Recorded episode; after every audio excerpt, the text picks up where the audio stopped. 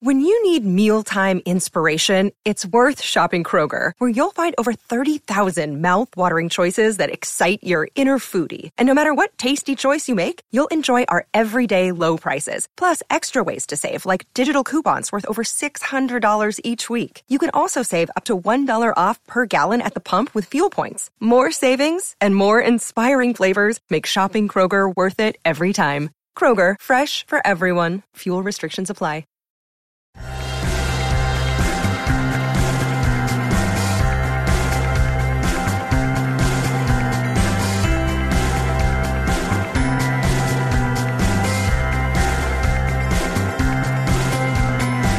Hello, and welcome back to Beyond the To Do List. I'm Erik Fisher.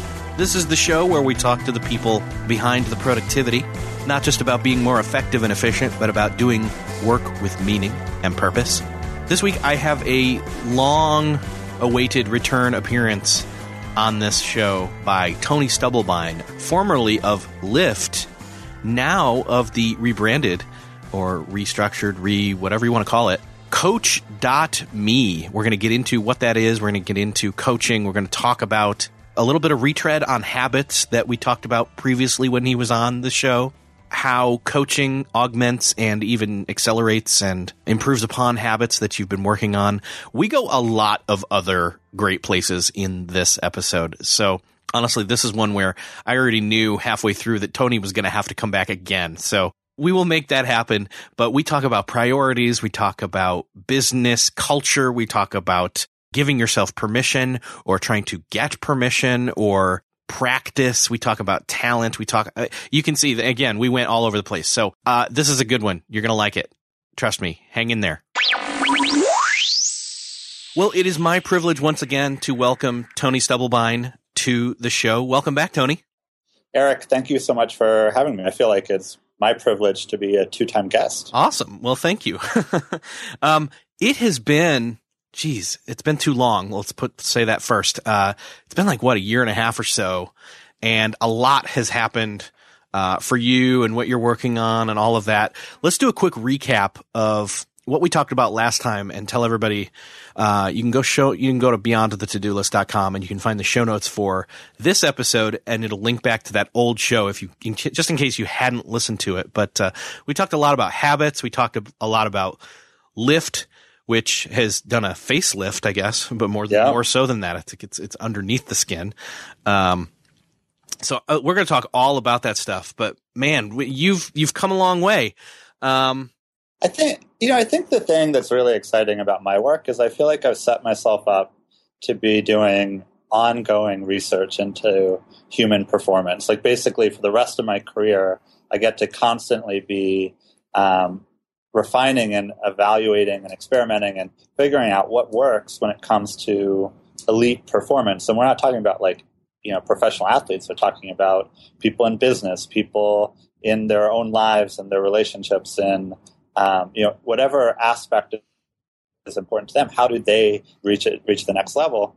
And uh, you know, essentially, what I have the opportunity to do is take research that is being done in academic settings and then try to apply it in the real world. And so, when I was on the show last time, I was working on a habit tracker that was kind of a community supported habit tracker where uh, the, the community would provide a positive reinforcement loop around habits that you were trying to build. And that was all I think we probably talked about BJ Fogg from Stanford and uh, maybe his BMAT model for uh, designing for your own new habits.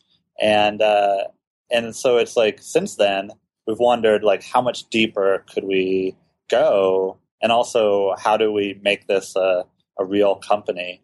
And uh, what we've ended up pivoting into is one, a new name. We're now Coach.me, and uh, we're um, kind of a tiered platform for coaching. The free tier is a lot of what was made Lift so successful, but there's a tier right above that that starts at $15 for a personal coach who's dedicated to um, you know to helping you achieve your goals dedicated essentially to training you to take that next level and we coach everything under the sun but the most popular stuff is all productivity and business stuff and i think that's what we'll probably end up talking about a little bit today yeah That that is an interesting pivot. So I want to. I have a few questions about that specifically.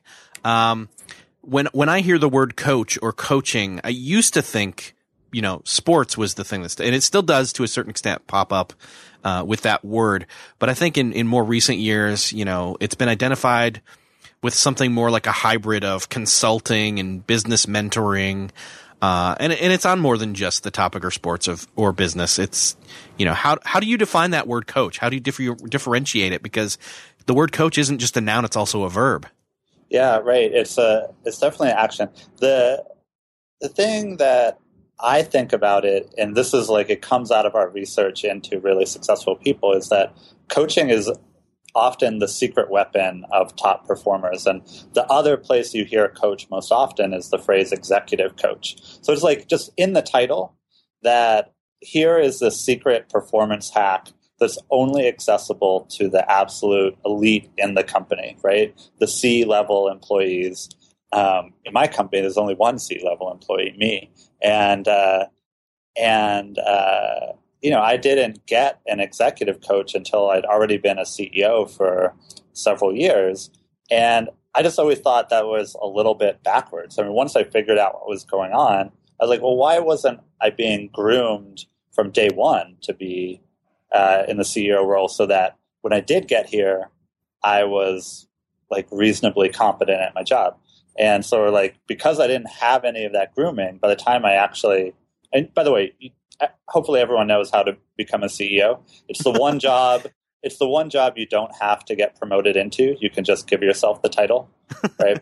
and so that's like the first time I was a CEO was a company that I had founded, and I bootstrapped it, and I just you know I made myself the CEO because I was the only employee. Um, but anyways, like once I got to that job, I was so unprepared for it and the coaching that I've had afterwards has been such a lifesaver. But I really wish I'd had that from day one because I always knew that I was going to be. Um, I'm just kind of wired to be ambitious and to you know constantly be striving to do more. And I just wish I'd had support all the way through. And uh, I think a lot of people don't think about coaching for themselves because the coaching industry is not set up to coach you when you're 22 or 24 or 28 or when you're like a you know a, you know when you're just a, a staff level employee or you're a first time manager really like you're not even aware that coaching and mentoring is an option for you until much later in your career. Yeah and at that point you're pretty much just trying to well you you may be just naive enough or ignorant in, in the in the uh, you know in ignorant not in the negative sense but in the um, you know you just don't know what you don't know yeah. sense. Right in the uh, Donald Rumsfeld sense the you got a, a lot of unknown unknowns. There you go. Yeah, great way to put it. Uh, um, yeah. So so how how did that decision come about in terms of the the trans the transition from Lift to Coach.me? Uh, was it? I mean, it's it's more than just a rebranding. I mean, you guys have really just you didn't you didn't gut the existing you know program or or, or setup that you had. You took that and still it, it still exists where you've got all these right. props and everything, but you augmented and, and in fact embellished and improved uh, by adding in this coaching component, which really then became what you really are. You know, I really don't think we could have even done this if it wasn't for having the foundation we built through Lift. It's like it turns out the most powerful thing that we built in Lift was the community, where we had you know millions of people who were really aspiring to um, achieve you know, like all sorts of goals. And our first wave of coaches, a lot of them we recruited and trained from the Lift community. So essentially, you could say, I wonder if this person who has a 600 day streak in inbox zero might make for a good productivity coach. And that's actually the exact story of one of our top coaches is um, is that we you know we recruited about a thousand coaches from the get go and threw them out, like asked them to bring in their own clients, offered them to our existing community, and then started measuring their performance. And I think this is to me one of the one of several amazing things about moving coaching online is suddenly the top coaches just like rise right to the top because you can see immediately they have different retention rates, their clients have higher success rates. And so uh, so that then brought this major surprise. A lot of times, these um, kind of peer mentors who had deep personal experience turned out to be the highest performing coaches. And there's this one guy, Josh Roman, uh, who um, is like a CTO of a tech company in Boston, but he really likes coaching people on the side, and he really like res- you know that kind of career transition as you get your first management role like really resonates with him. And uh, he turns out he like just by measuring retention which is a big easy way to measure the success of coaches he's like three times better than our average coach. And um, and so like that's a person we never would have uh, found if we had just been looking for professional coaches out there in the world because sort of being credentialed is not a guarantee of being a great a great coach. And so it's actually that foundational community is like kind of gave us the leverage to go deeper. And you know, i think too to like take it back to your listeners last time we were talking about habits but what is beyond habits? Like the, at some point once you have consistency you want to build up your skill level and go beyond habits. And I think that's what coaching allows us to do. That the old lift uh, kind of stopped at habits, and it was hard to go beyond that. Yeah, I think uh, in terms of going beyond habits, you, you've got you've got your habits, you've got them chosen, you've got them. You're you know you're consistently working on them. You're getting your props from the community, but only somebody who's maybe working with you one on one is going to know your specific situation enough to really uh, you know, give a laser focus to where maybe you really need to improve. Yeah, our coaches call it spotlighting. They, that nice. You know, the the thing is not that the coach is the expert who's going to give you the answer every single day. I mean, they're they a lot. It's really a collaboration between the two of you, and off almost always actually, you the client have uh, the best answer inside of you because you know your situation, but you just might not have considered or been, you know, kind of thought it through. And once you think it through, you're like, oh, well, I should go, I should do, you know, X. And um, and so what the coaches do a lot of times is just kind of control that spotlight, you know, kind of push a little bit in the conversation about what what to be looking at and what to be talking about. And then the coach is like your can be often be just your sounding board, and you, the client, are just like um, I mean, I personally, as a client, I like to be in that situation where, like, I feel really smart.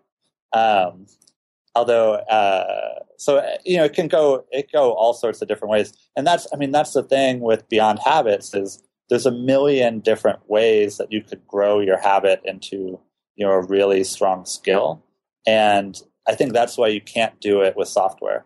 Uh, it's why it's really nice to put a human in that role of collaborating with you because then the two of you can figure out the right path that really fits your personal situation. Yeah. Well, and you guys have done this kind of pioneering thing where you're really transforming coaching into a, a digital medium where, mm. it, you know, I mean, you're, you're taking all the positives about this, you know, always on, always connected digital, you know, lifestyle that has become more prevalent and you're you're using those pros instead of those cons.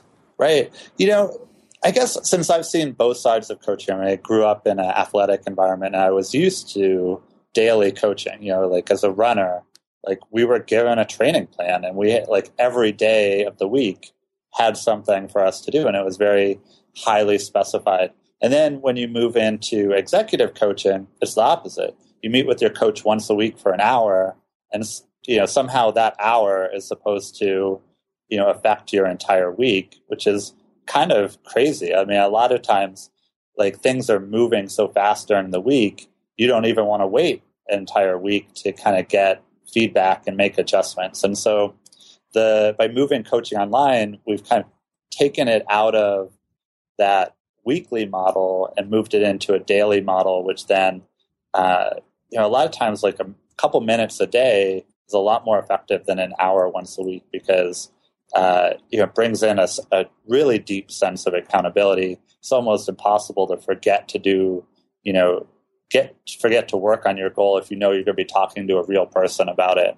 And um, uh, and then you're able to make adjustments every day, and that kind of that pace of coaching goes way up uh, just simply by kind of changing the format from in person to uh, chat. So the, most of the coaching happens via uh, you know text messaging essentially, um, and uh, although the coaches are available for calls, and there's sort of they'll sometimes do a hybrid, but the default assumption is that you're going to work uh, mostly by um, you know through a chat feature in our app. Right.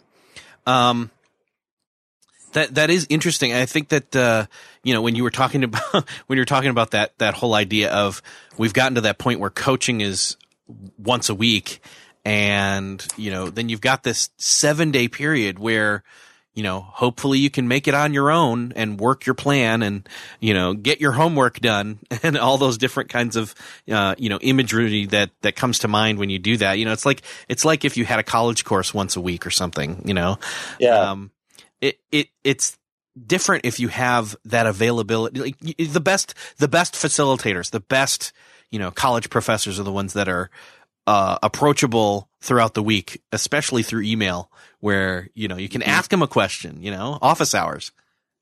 We, you know, we actually we've gotten a chance to really see the experiment, like run an experiment of doing business coaching instead of exec coaching, or call it almost like executive track coaching, starting you know at the very beginning of a person's career and do it for an entire staff of a company and uh, one of the things that i noticed is that i think executive coaching works at the executive level because those people spend a lot of time on strategy sort of organizational design. And um, so that exec coach can ha- kind of work you through a really difficult strategy discussion. Maybe that is useful on its own even if it's only one of 50 things you're trying to get done that week. And then the coach really has no visibility into anything else that's happening for you. But when we work with people earlier in their career, the sort of the balance of strategy versus habits changes. And like earlier in the career, the habits become, uh, you know, a much bigger part of the coaching that's going on. The sort of uh, like you know, I wanted to talk to you about setting priorities, but yeah. I did, and we talked about it a little bit before the podcast started, but I didn't actually give you the kind of the impetus for it.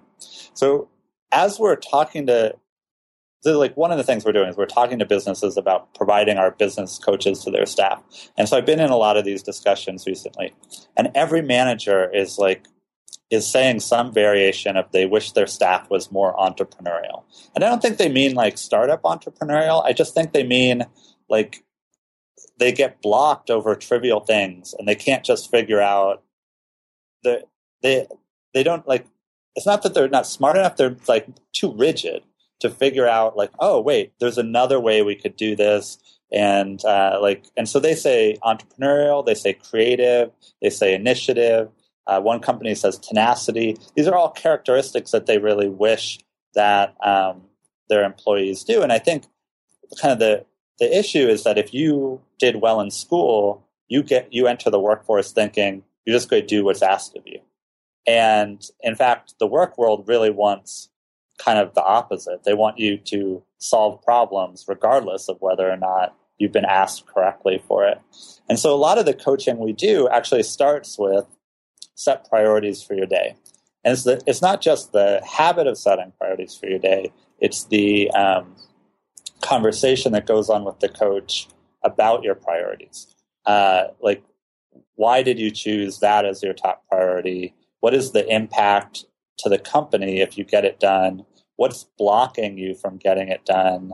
Um, and then if you did get it done, uh, did it actually turn out to matter or did it not? And so I think about those conversations as really about training tenacity, kind of helping someone make that shift from top student to you know w- before they graduated to uh, like high initiative you know future leader inside of a company. And kind of it starts with a habit. It's really followed on by um, still searching for a great candidate for your company? Don't search Just match with Indeed. Indeed is your matching and hiring platform with over 350 million global monthly visitors, according to Indeed data, and a matching engine that helps you find quality candidates fast. Ditch that busy work. Instead, use Indeed for scheduling, screening, and messaging so you can connect with candidates faster. I wish I had Indeed when I was in the hiring process in roles in the past because it is a slow, arduous headache of a process to find the right people or at least it used to be, join more than 3.5 million businesses worldwide that use Indeed to find and hire great talent fast. In fact, in the minute I've been talking to you, 23 hires were made on Indeed, according to Indeed data worldwide. And listeners of the show will get a $75 sponsored job credit to get your jobs more visibility at Indeed.com slash to-do list. Just go to Indeed.com slash to-do list right now and support our show by saying you heard about Indeed on this podcast. Indeed.com slash to-do list. Terms and conditions apply. Need to hire? You need Indeed. What's something that works so well, it basically feels like magic? For me, I'm thinking air conditioning, noise canceling headphones, definitely. Meeting free Fridays? What about selling with Shopify? Shopify is the global commerce platform that helps you sell at every stage of your business. From the launch your own shop stage to the first real store stage, you don't have to just sell your own stuff anymore. With Shopify Collective, you can curate products to sell from brands you love and give your customers more variety and your business more sales. Shopify is your no excuses business partner. Sell without needing to code or design. Just bring your best ideas and Shopify will help you open up shop. Shopify also helps you turn browsers into buyers with the internet's best converting checkout, 36% better on average compared to other leading commerce platforms, and sell more with less effort thanks to Shopify Magic, your AI powered all star. Sign up for a $1 per month trial period at shopify.com slash beyond. Again, go to shopify.com slash beyond now to grow your business no matter what stage you're in. Shopify.com slash beyond. Another day is here and you're ready for it. What to wear? Check. Breakfast, lunch, and dinner? Check. Planning for what's next and how to save for it? That's where Bank of America can help. For your financial to-dos, Bank of America has experts ready to help get you closer to your goals. Get started at one of our local financial centers or 24-7 in our mobile banking app. Find a location near you at bankofamerica.com slash talk to us. What would you like the power to do? Mobile banking requires downloading the app and is only available for select devices. Message and data rates may apply. Bank of America and a member FDIC. Uh, a conversation. And the whole thing is this word that we've heard over and over again is companies wish they had, they were more entrepreneurial. I want to take a quick break here to let you know that this podcast is supported by the Art of Charm podcast. The Art of Charm podcast is an iTunes top 50 podcast. It's packed with wisdom in the truest sense of the word from many different topics, including how to create confidence, how to get people to like and trust you, networking, relationships, productivity, time management. And it's fun and funny and educational at the same time. It's personal growth without being boring. It's a show about truly leveling up your life and relationships, friendships, at work, at home, everywhere. And the show offers meaningful, fun, life changing insights with a practical edge so that you can apply something right out of the box every show. You deserve an extraordinary life. Go to theartofcharmpodcast.com or find The Art of Charm in iTunes or Stitcher and start taking your life to the next level. I still, you know, I, I think it was about a month ago, uh, maybe because everybody's using that. Everybody's throwing around that word, uh, entrepreneur or entrepreneurship, or, or they're taking portions of that word and splitting it up and adding it onto other words. And, Right. and I, I just kept thinking, wait, what does that word really mean? I don't think that I even fully understand it. And I don't know that it, anybody else does either. And, you know, in, for some, it just means small business owner. For some, it means like, you know, thinking outside the box or creator or manager or, or, you know, portions of all of the above, really. Right. Um, and, and I think it, the way it, it translates into, and you know, kind of getting around to this whole idea of priorities, for me, it's it definitely means you know. Often, people when they say, "Well, I, I'm I'm thinking wi- about you know insert problem here with an entrepreneurial mindset," what they really mean, I think, uh, is thinking about it with initiative and trying to compose some type of strategy. Does that make sense? It does. It does, right? Because it is like there's this void, right? Of there's a problem and there's no plan to solve it. So, like, who's going to create that plan? And I had an employee once who said, "You know, Tony, I've never done this before. I don't know how to do this." And I was like, "Well, that's great because I don't know how to do it either." And she was like shocked, right? And that was like a real eye-opening moment, you know, for both of us. And I like, I, and I was like, "Wow." I need to really remind people that it's their responsibility to figure these things out because there's no such thing as perfect top-down management. Like you're, the managers don't know the answer most of the time, and you're putting a lot of pressure on them to guess at the answer when you actually have better information because you're, um, uh, you know, you're actually in the the weeds of it. Mm-hmm. And um, so I think that's one. The other thing that I talk about a lot is a a focus on impact. So I think a lot of people just want to say that they completed the work, like check, like we have launched the project, right? And they want to go home happy and be congratulated for having completed work that meets, you know, it's like went through QA with good metrics, right? But an impact focus is great. Look at, all right, we put that out there and what, then what happened? Did people use it? people happier because of it, people less happy because if that's true, we should just roll it back. And um, and so it's like, uh, and I think this could be true anywhere in the company. Uh, like I've heard people talk about everyone in the company should be the CEO of something. So you know, like there's definitely kind of really high responsibility things, but you could even imagine at the um, uh, you know receptionist level. What if you made your receptionist the CEO of birthdays, right? So like so so now you think about that role, CEO of birthdays. This person, you know, maybe the, the they were told, I want I want you to be the CEO of birthdays, and I want you to remember to celebrate everyone's birthday when they're in the office, right? And so they do that, like they get a card, that's their first thing. And then they start and then but if they have the impact mindset, they start wondering, is a card as good as I can do? and uh, maybe I should have uh, a cake. And then maybe I should figure out when every person is hired into the company what their favorite cake is. And then uh, maybe I should figure out what their favorite you know music is, and we should have a birthday song and a really fat you know quick uh, birthday celebration with music and like all catered to them, right? And so like, where is that leveling up going to come from? Is it going to come from the boss of the receptionist, or is it going to come from the receptionist? And like, why would it have to come to the bo- from the boss? Right? It's like these are all things that like every person in your in your company is capable of thinking, oh, I, I could do, we could do this better, we could do this better, and they're just a little un, maybe a little unsure, not that practiced at it. Maybe a lot of times the organization is getting in the way. Um, but the hurdles to doing it are almost always um, surmountable. And uh, so that's I often I talk about that that impact focus because I want people to take responsibility for leveling up you know whatever it is that they're responsible for. Yeah, and I think that's again I think that's that that initiative. Um, it, it's not just initiative to uh, to act, but it's also initiative to even look at the situation and, and analyze it and just, you know, see what it is currently. What is it supposed to be? What's the expe- expectation of it?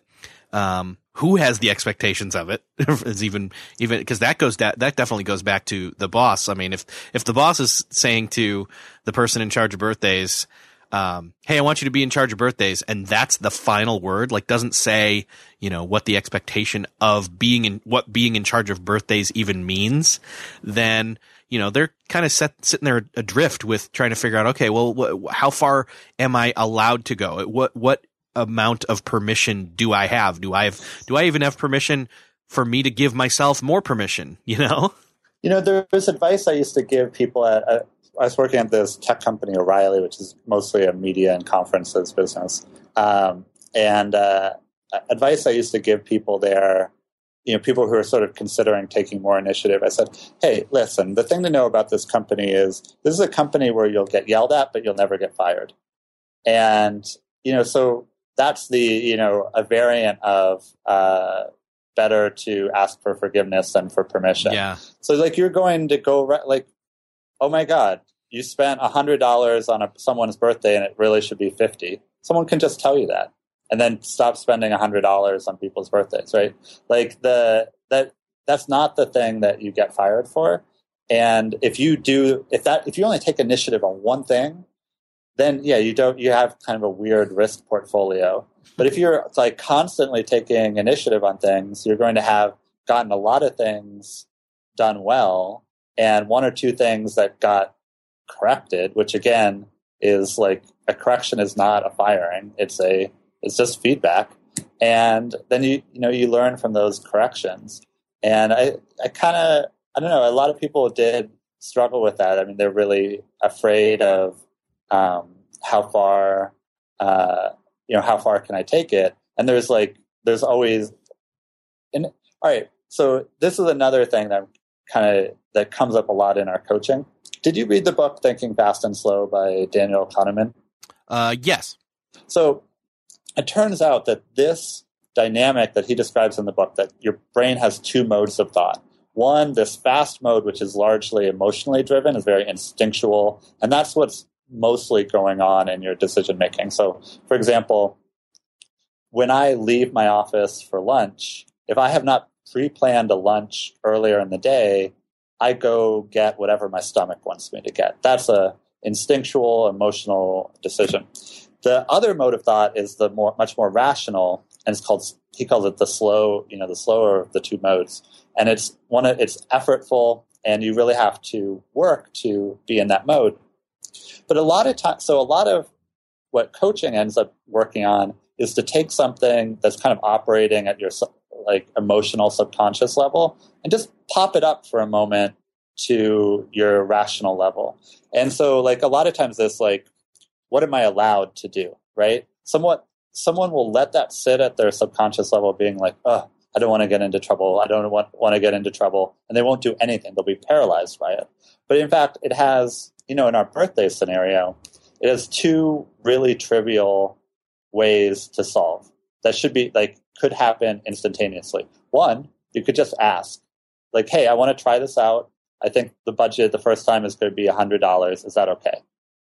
Or you could just do it and uh, and deal with the repercussions later, which probably are not going to be that bad. So, like your rational mind, if it spends even five seconds analyzing it, will be like, "Oh, I should just move forward with it," and like let me choose one of these two paths. But most often, for most people inside of a company, they are kind of sitting on uh, slightly emo- emotional decisions, and I don't know. I don't I don't know. A lot of people don't even like to think of themselves as particularly emotional. Um, but I mean, that it's the reality of it. Right. Uh, you know, I, I think when it comes to, I, I think I would say, uh, to, to put myself in the shoes of that whole birthday scenario, um, I think that really what's going to dictate whether I go ask for permission uh, well, first, what's going to be, it, there's actually three choices. One is to not ask and not even do anything. Right. Then there's the two scenarios or the two, two, two actions you brought up, which is go ask for permission and maybe get a no, or to go ahead and do it and maybe it succeeds, maybe it fails. Um, what I choose for all three of those choices though is probably going to be based on what the culture of the company has been like. Mm, definitely. I mean, a lot of times the culture of the company does get in the way. Um, uh, but it's, I just always feel like it, there, it's more off, it's most likely to be a speed bump than an actual blocker. Um, it's funny. I mean, this birthday thing is like uh, kind of an oddball, yeah, like project. I feel like most listeners are not the CEO of birthdays at their company. um, but you know, I just I wanted to find something that's like sort of low stakes because I feel like there's a lot of a lot of that in our lives. Um, I know, I you know, I think about the the time um, just in my own career, there was a moment in which I did take initiative and I got a ton of pushback for like a week, but then I got promoted over and over again because essentially because of that moment. And what it was is I was a software developer on what we would consider now a death march. You know, it's like a deadline had been set, then the project had been given to me with that deadline already in place, and then we would miss the deadline. and then they would kind of give me a new deadline, and I would just do my best to work towards it. And we'd miss that deadline and that deadline. So it's like the original deadline I'd been given was three weeks, and we were three months past this thing. And I, and then I started scratching my head. I was like, wait a second. Forget this deadline. How long does it really going to take to do this thing? And so I went home on a Friday afternoon, went to the bookstore, bought uh, this book on software development management practices. Um, I think it's called Rapid Development by Steve McConnell, who's like a great writer in software development. And um, and it starts out with this checklist 37 classic mistakes enumerated. And I checked off 17 of them. And I was like, oh, this project is really screwed up. And, uh, and so instead of working on the project on Monday, I, w- I found a hidden corner of the office. I hid out and I specced the entire project out from scratch. Like, what have we done and what do we still need to do? And then, and then one of the things in estimating that you're often taught in projects is rather than guess at how long something will take, kind of measure it, like convert it into diff, like kind of point, do a point system, and then measure how long it took you to do that number of points in the past, and then project forward. So I went into my boss and I said, "Listen, I think this project has um, 180 uh, function points, is what I would call it, and uh, we've done, and it took us, you know, four months to do 110." So when you're saying we should launch in three weeks, I think the actual number is three months. And my boss or the project manager for this project was like, that that's not acceptable. And he would like started yelling at me, and I'm just like, no, I did the work. I like, do you want to look at the math? Right. And so I pushed back on him with this math, and we were like really in kind of a heated argument because he didn't want to go to his boss and mm-hmm. say how late it really was going to be. Um, and so it was, I was absolutely going against the grain of this company, which did not have strong project management practices, in which the news I was delivering was completely unwelcome. But then, uh, but then I, I mean, I won because I was right. I like, I had done the work to back up what I was saying, and no one else had done that work. And it turned out that there was this huge uh, number of people in the company that had perceived that we were working on a death march and that something was wrong, and they saw that I had solved it, right? And so then immediately promotion, like you know, a month later, and uh, a ton more responsibility and respect within that organization. And so it turns out this boss telling me, "No, this is a firm deadline. We have to get it done in three weeks," is not like that's not a barrier. That was a a, a small hurdle that I was able to jump over in less than a week. And uh, I think I don't know, I think that's a lot of what leadership is is realizing that um, one of the you know one of the categories of hurdles is uh, your organization, right? But they're always hurdles; they're not barriers. Yeah. What what what made you change? What was your perspective change catalyst? You know what what made you think? Um, you know, there's deadlines here and I, and you're, you know, you just got put in charge of something. How, like, what caused you to stop and then decide to get that book and then sit and walk through that? I know it is like kind of an oddball story in that, like, how many employees are going to be like, wow, my boss doesn't know what they're doing, so I'm going to train myself over the weekend to do it. right. Right.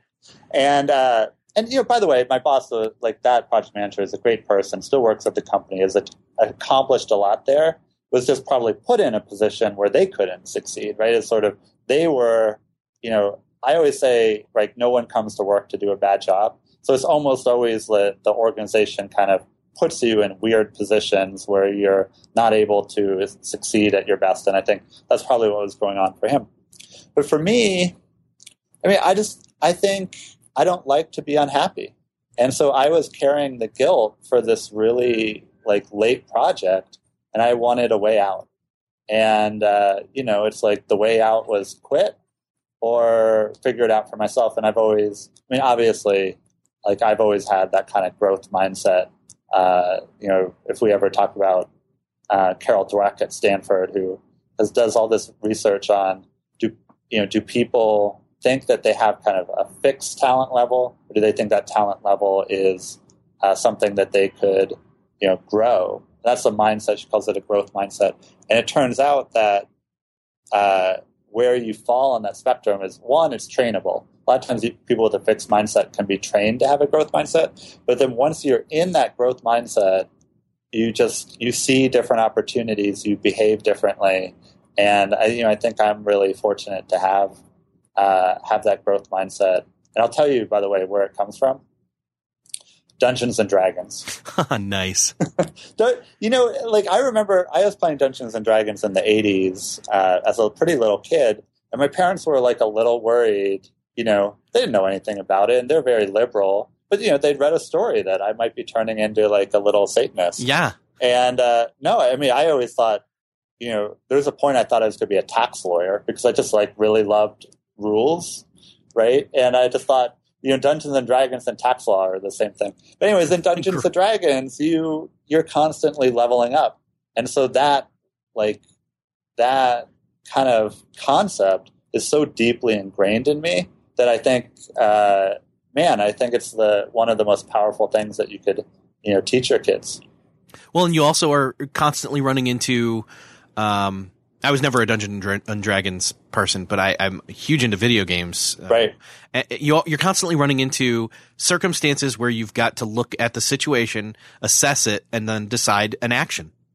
You know, I have a funny video game observation. I'm watching my uh, four year old or my uh, five year old nephew play video games, and what it, he's always given the sort of hand me down Android tablet in his family. And so what that means is that the games all run like kind of slowly on it. And what I've what I have seen is that he's developed this incredible level of grit, which is another kind of soft skill that's a big um, uh, predictor of future life success. But that grit comes from like he's always dealing with waiting, like loading screens and um, uh, and crashes. And, you know, it's like me as an adult, like I don't have time for that, right? Like I always want the best uh, the best hardware, the fastest hardware, because I don't want to waste my life waiting for you know a, a slow computer. But it's actually I'm seeing him with a slow computer. He just has this incredible level of patience and grit. And I like I went to a basketball camp with him recently. Uh, it was a, a father son camp, but I filled in for my brother in law. And like he was the youngest person there. He was the worst basketball player because he'd never played before. But he got there like half an hour early and just like put up shot after shot after shot and like terrible shots. But he would not give up. And uh, and then afterwards, after just like really getting destroyed by the rest of the camp, like it was everyone was a lot better than him. Then we stayed for another half hour, like practicing more and more and more. And I was like, what? This was like my nephew put in six hours of of just incredibly focused practice, and I think it actually came from from video games. Wow. Jeez. I I can't even comprehend that. Like that's just not I know. I'm the one who dragged him away. We're missing something there. We're missing something he has. That's, I, that's I so mean people people talk about I mean a lot of times the soft skills are the the hardest um uh you know hardest and most important things to have, but they're also the hardest to figure out how to train for. And so I don't know if we talked about meditation last time. That's sort of my go to training for soft skills. I feel like meditation is push ups for the mind, essentially. And uh, so everything that I do in business, I is better if my brain is in a better place, and that's why I tend to meditate. And uh, but you know, there's a lot, probably a lot of different kind of techniques. And I wish you know, I wish more people took their brain to the gym, you know, the way that we take our bodies. Yeah, that whole idea of, and this is something actually I need to have. Um, i have been actually looking into getting some people to come back to the the show and talk about meditation because this whole idea that, um, t- again, like you just said, taking your brain to the gym. It's not it's not literally going to the gym and taking your brain with you. It's right. doing reps of importance with your brain, and not like puzzle, you know, puzzles or crosswords or things like that, but um, things that almost it, it, it work the opposite way on your brain. Uh, like if caffeine was was a cheat for your brain, yep. this is the b- actual building of the muscle for your brain. Yep, it is. It, um, you know, we we've helped I think now more than eighty five thousand people start meditating, and uh, and we, then we followed it up by doing research on uh, who succeeded and who failed, and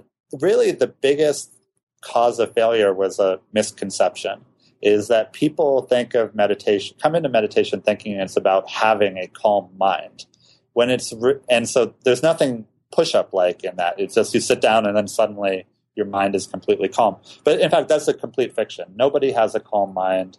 You know we meditate uh, with this guy um, william Ka- william kabat-zinn and his father like basically is the person who created um, the American mindfulness movement, Jonathan Kabat-Zinn. Anyway, so his son is also a great meditator and teacher in the Bay Area. And like, you know, he'll tell you his mind does not calm, his mind wanders. That's natural. And the push-up part is actually if you're doing a meditation that where you're supposed to be focusing on your breath, every time your mind wanders, you go, "Oh, that's interesting. What was I thinking about?" And you just name it. Mm-hmm. And then you bring your focus back to your breath that's one rep. So yeah, fact, and, more, and, and yeah. it's not, and it's not that. Uh, and the practice is is not to um, scold yourself right. for your mind wandering. It's to to bring it. It's the practice of bringing it back and bringing it back over and over and over again. So it's actually like I almost wish people counted the number of times their mind wandered, and then we're proud of having a high score because that becoming aware of what's really going on in your brain is like that's what we're talking about with the Daniel Kahneman stuff, the thinking fast and slow. It's the having awareness of the emotional decisions so that you can then take control when that decision is not something your rational brain is going to be happy with. And so like each repetition is good. You actually you want as many repetitions as possible. And um, so if your mind wanders a lot, I think it's totally valid to consider that a good thing. You're just getting more mental push-ups in that way. Yeah, I was going to say some people would say, but why do I want to, you know, for whatever set time I've um, allocated for meditation, why would I want to rack up a really high number of times my mind wandered? Instead of wouldn't I want it to be a really low number like golf, you know, that the score yeah. was being lower meant that it was that I was better. Um, but the I mean, thing to be proud of is that you have a really high number and that you noticed and brought it back continually. Yeah. I mean, there's times when my mind wanders during a meditation and then it's like five minutes later before I catch it, right? Like that's actually, you know, th- to me, that's the bad meditation. You know, I, f- I feel like I didn't do a great job there. And I mean, I basically, I try never to judge myself, but that's the time I have trouble not judging myself. And, but if, you know, if my mind is like back and forth, then that's fine. And there's sort of, I think there's three legs to a meditation. Right? There's the becoming aware of what your mind is doing. There's kind of the control of your focus. And the third is the calming aspect. There is a, a really a valid calming aspect to it. Um, but it, I think people put too much emphasis on that when the other two are at least equally valuable, if not more so. Yeah. Uh, and I think this really does tie into the whole going beyond habits thing. Although you are, I mean, again, by meditating, you're training your your your habit brain habit muscle, I guess is, is one way to put it. Um, but also that idea of prior choosing your priorities, you know, it, it mm. and in in that okay, I'm sitting here and I am focusing on my breath. That is the thing I have chosen to focus on. That is my priority, and that practice of continually re-choosing yep. becomes then that that that resource of that mental muscle of re-choosing then is available to you for when you have to re-choose uh, or continually stick to the priorities or reassess them that you've set up in your life. Yeah, and you know, I think about it's so important in business because you you do end up multitasking and uh, or really task switching, right? right? And so you know, I didn't do a podcast before this podcast. I was not talking to anyone at all. And so when I walk into this room and kind of set up the microphone, I take I take a really deep breath and I do like a 15 second meditation, which is really about becoming aware of where my brain still is in the past, what things are, and you're just like kind of saying, all right, uh, you know, I'm still thinking about that email. I'm going to put it down now. I'm still thinking about this lunch meeting I have later in the day. Let me put that down now. Let me get ready to be present for you in this podcast. And then, you know, this podcast is going to end in a couple of minutes. And then now I'm going to rush out the door for this meeting. So I have to be able to not talk about that, not think about that meeting right now, but then also switch into that meeting, you know, basically within, I think I probably have five minutes, right? Yeah. And uh, I, you know, I give that credit to meditation. And there's just so many, like I had misconceptions about meditation, and you know, I thought it was a spiritual practice. My parents were married by their Tai Chi teacher, and uh, so like I think of meditation as something from them. You know, like that's the kind of like California hippie uh, practice that my parents would have been into. And uh, and no, now I like the more I talk to hedge fund managers or athletes. Like I actually saw a video of LeBron James meditating on the bench during a timeout. Like he was obviously meditating. You know, eyes were closed. He's doing these deep breaths, and you're just like, wow. You know, here we have the best basketball player on the planet thinks that meditation is something that you should do during a game, essentially. And um, and I agree with them, right? And uh, so I've really come around on meditation to think about it purely as a performance practice. And yeah, sure, like you might have a spiritual experience, and it's valid to use it for spiritual reasons. But I think there's a lot of people that are avoiding it because they don't recognize how uh, powerful it can be for productivity. Well, two things. One, I, I, applaud you for actually getting to bring up the NBA in this conversation. Because you had said, that we had asked before, I asked you, is there anything else you want to talk about? And you're like, well, the NBA. And I forget what the other one was, but no, you, I'm a, you did well, it. You know, I'm a huge NBA fan. Like, I'm basically a huge sports fan, but when I'm busy, I, I really have to narrow it down. And I end up narrowing it down basically just into the NBA. And then I'm a Bay Area person, you know, born and raised here.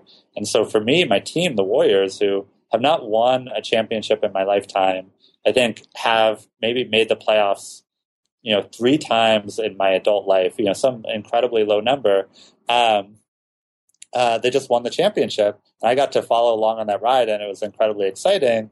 But you know, I'm also I'm watching them through a different lens now. I'm, uh, you know, the Warriors are famous for having you know the best shooter in the world, right? Like he set a record for three pointers in the playoffs. The previous record was 58. He hit 98, right? Like he practically doubled that record.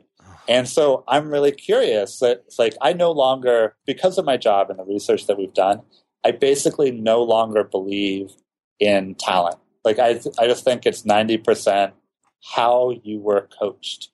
And uh, so his dad was an NBA player, which is actually the secret of a lot of um, uh, uh, prodigies, is that their dad turns out to have been a really good coach. That was Tiger Woods' secret. It was Mozart's secret. His dad was a music uh, teacher.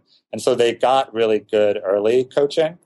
So, like, that's what I think about Steph Curry, this, you know, the MVP of the NBA and this great shooter, is that he had great coaching from his dad and he put in really particular practice. So, like, here's something that I actually I think is really interesting is that when he practices shooting, he only counts as a make something that's a swish, right? Like if it rattles in, if it bounces in, if it bounces off the rim and goes in, that's not a make. So he, so a lot like when I used to play basketball and I would take like practice my free throws, anything that went in, I was happy with. But no, he his standard, he just set higher standards for himself, hmm. and I think that allowed him to have a different feel for shooting than your average, you know, your average NBA player. Man, that's, so that's true. It. I really, I did. I worked in uh, the NBA basketball. I don't remember what my second thing was, but I think it probably was something along the lines of, I, I just can't believe that. Well, obviously, I, I guess it's obvious it's working. Like he's in the middle of a game and he's outperforming everyone. And yet there on the sidelines, he is meditating and reassessing, okay, yeah. where am I? What's my function now? And where, what does my mind need to be yeah. on now? And then he pulls yeah. it off. Le- LeBron James does that. Jeez. Yeah. yeah, it's amazing. So, uh, should we? Is there anything we should give people before we uh, sign off? I, w- I would say, um, like you said, it's getting coaching as early in life as possible and even yeah.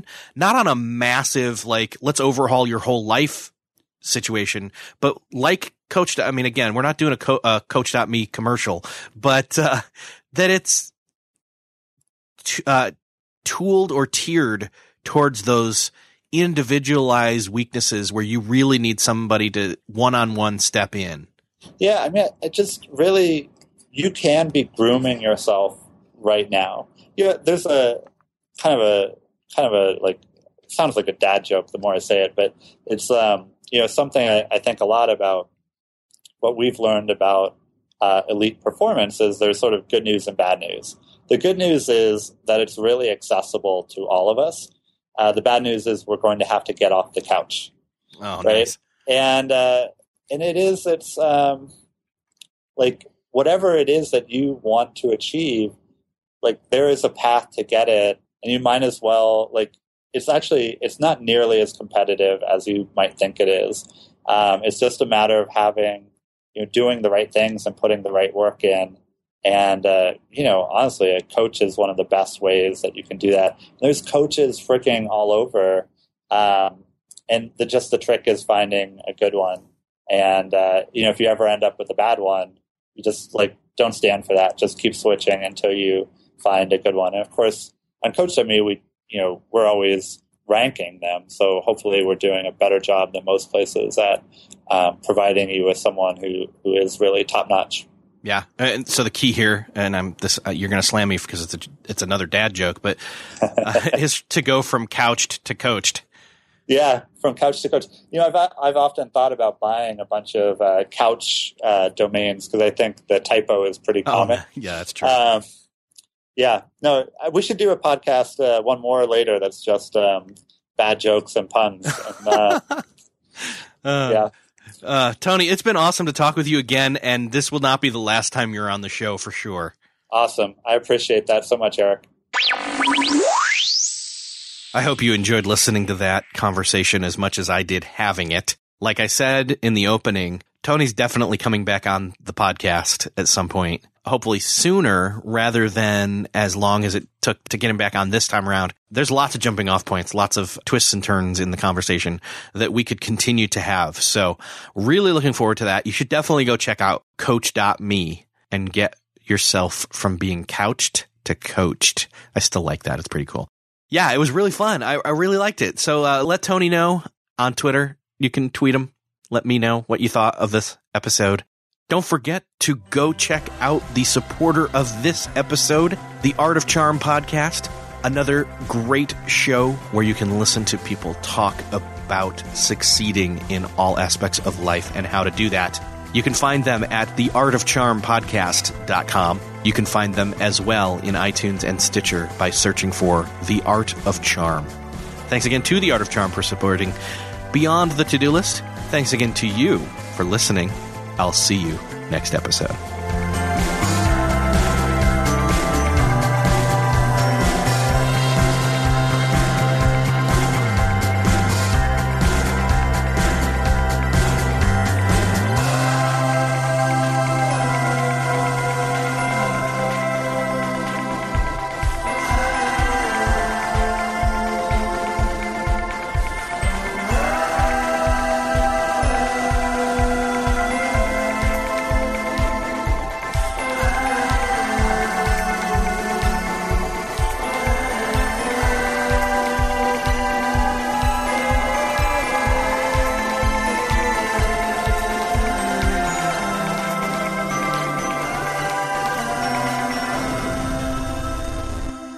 Beyond the To-Do List is a proud member of the Noodle Mix Network. Find more of our award-winning and award-nominated podcasts to make you think, laugh, and succeed at noodle.mx. Learn how to podcast. Theorize over the TV shows Once Upon a Time, Once Upon a Time in Wonderland, and Under the Dome. Laugh with our clean comedy, delve into science fiction and philosophy, learn critical thinking from movie reviews, and more at noodle.mx.